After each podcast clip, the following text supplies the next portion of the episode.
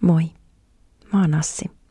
Ja tää on Rohkeus olla mä, hypnoottisen rauhoittava podcast, jossa rikotaan raameja ja opetellaan ole rohkeasti just sitä, mitä ollaan. Sä löydät mut myös Instagramista nimellä Assimusa. Siellä mä jaan tämän kaiken lisäksi myös inspiraatiota ja tukea luomisen tuskaan. Älä ole liian kiltti. Älä ymmärrä nyt väärin ei tässä podcastissa ole tarkoitus muuttua itsekeskeiseksi, vaan opetella rakastaa ja arvostaa itseä ihan yhtä lailla kuin muitakin.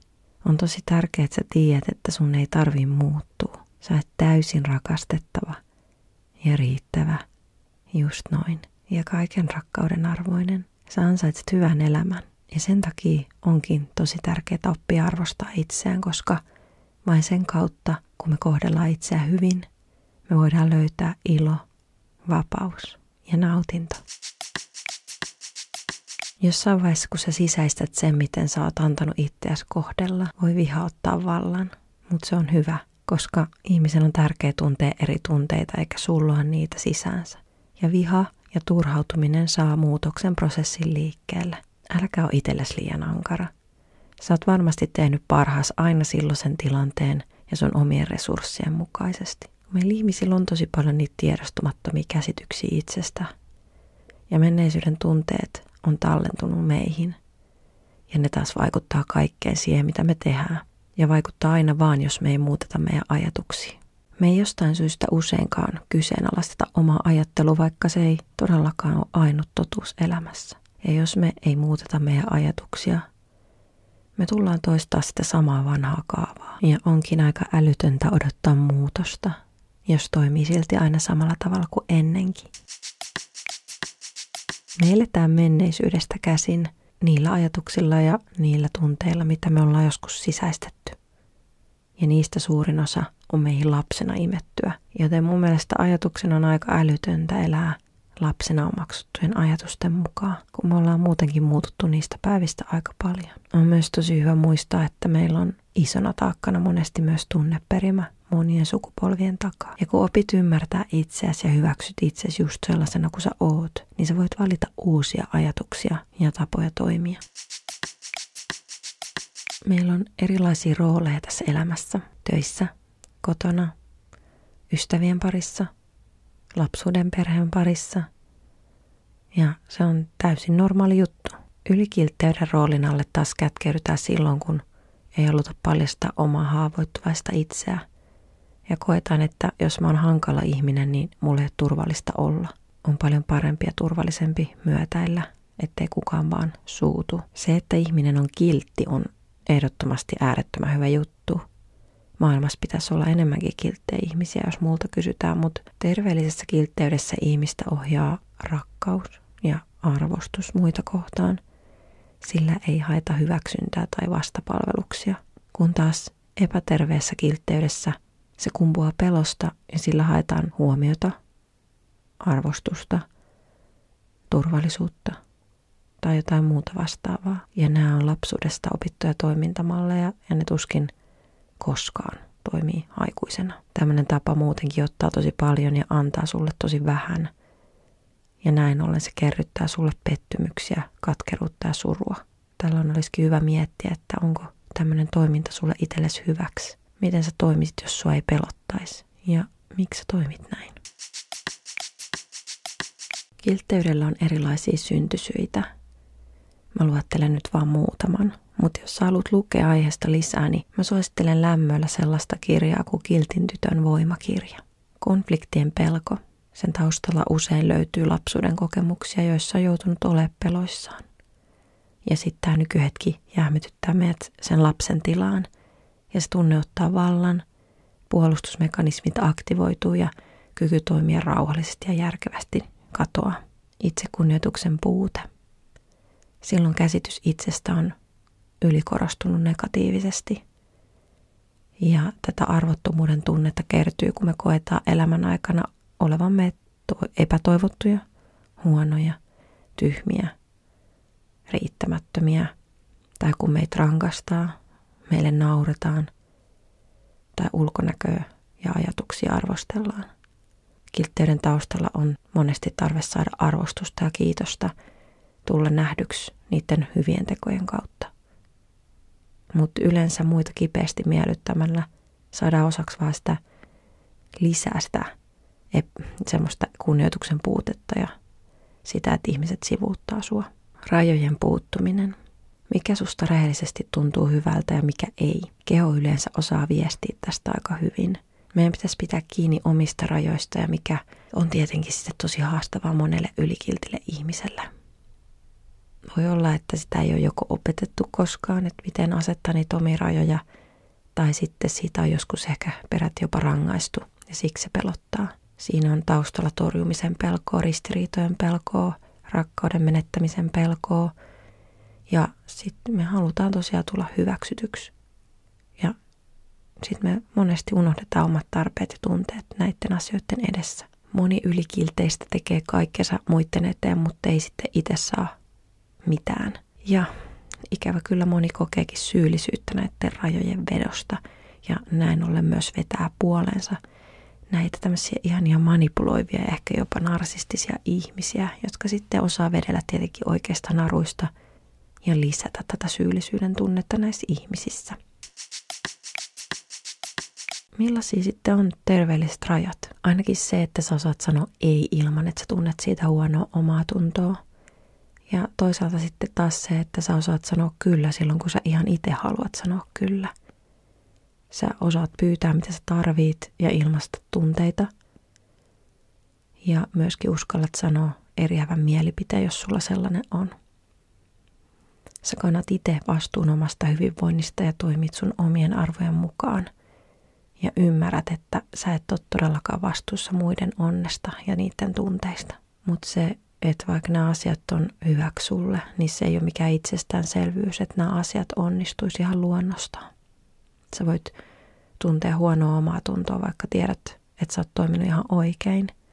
Ja ei-sanominen tuntuu olevan monelle ihmiselle semmoinen, että se aiheuttaa tosi syyllisyyttä meissä.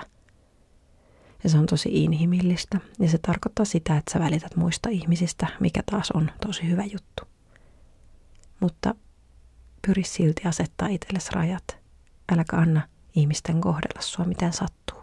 Myös miellyttämisen tarve on yksi suurimpia syitä ylikiltteyden taustalla. Me ikään kuin ostetaan tämmöisessä tilanteessa rakkautta suorittamalla erilaisia palveluksia ja olemalla mieliksille toiselle ihmiselle. Ja sitten ne ihmiset, jotka on hyötynyt siitä sun rajattomuudesta ja miellyttämisen tarpeesta, tulee kyllä hermostua sit, jos sä muutut, kun sä muutut. Koska sitten ne ei enää saa hyötyä susta. Mutta on ihan turha pelätä sitä, että sä menetät tämmöisiä ihmisiä, koska ne ei tee hyvää sulle. Tai jos ne rakastaa sua oikeasti, niin ne kyllä hyväksyy sen, että sä rupeat pitää omia puolias paremmin.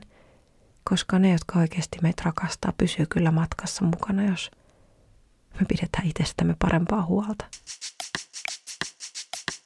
Ylikiltti ei oikein enää ohjaa omaa elämäänsä ja monesti semmoisissa tilanteissa ihminen ei enää tiedä, mitä se oikeastaan haluaa. Ja jos se vaikka tietääkin, niin se kuvittelee, että se ei voi saavuttaa niitä asioita, mitä se haluaa.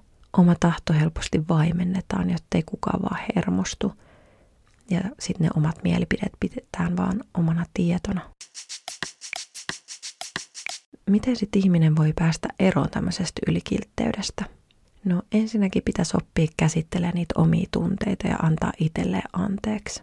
Kaikkien tunteiden tunteminen on ihmiselle tarpeellista. Ei ole negatiivisia positiivisia tunteita, on vaan tunteita. Toiset niistä tuntuu inottavimmille ja toiset ei niin inottaville, mutta ilman toista tunnetta ei ole toista tunnetta. Joten älä pidättele niitä sun tunteita.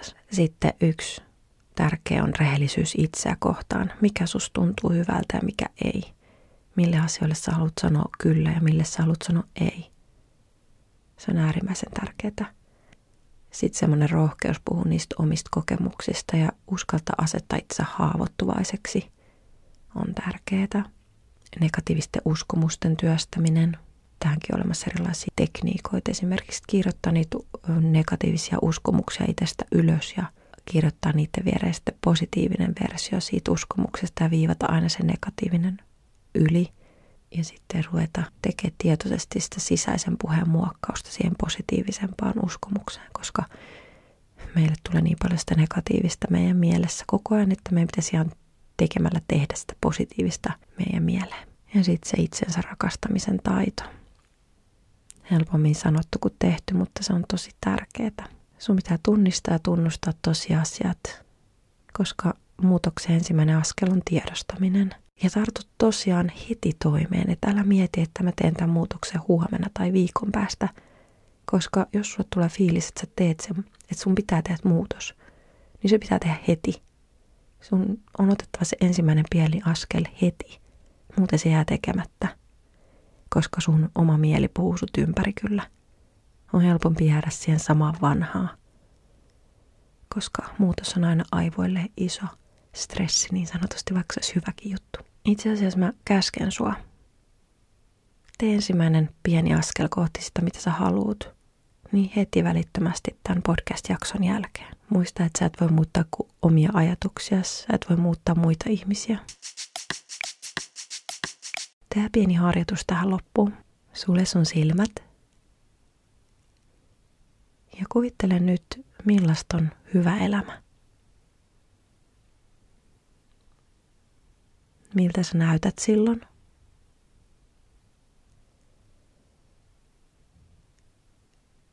Minkälaisessa ryhdissä sä seisot silloin?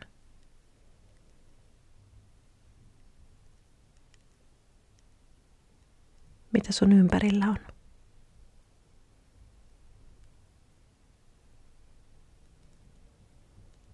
Millaisten ihmisten kanssa sä oot?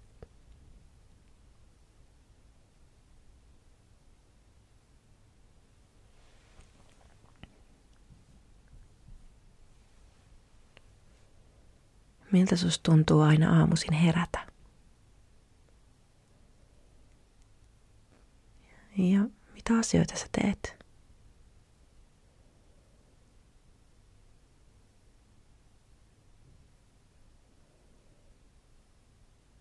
Miten muut ihmiset kohtelee sua?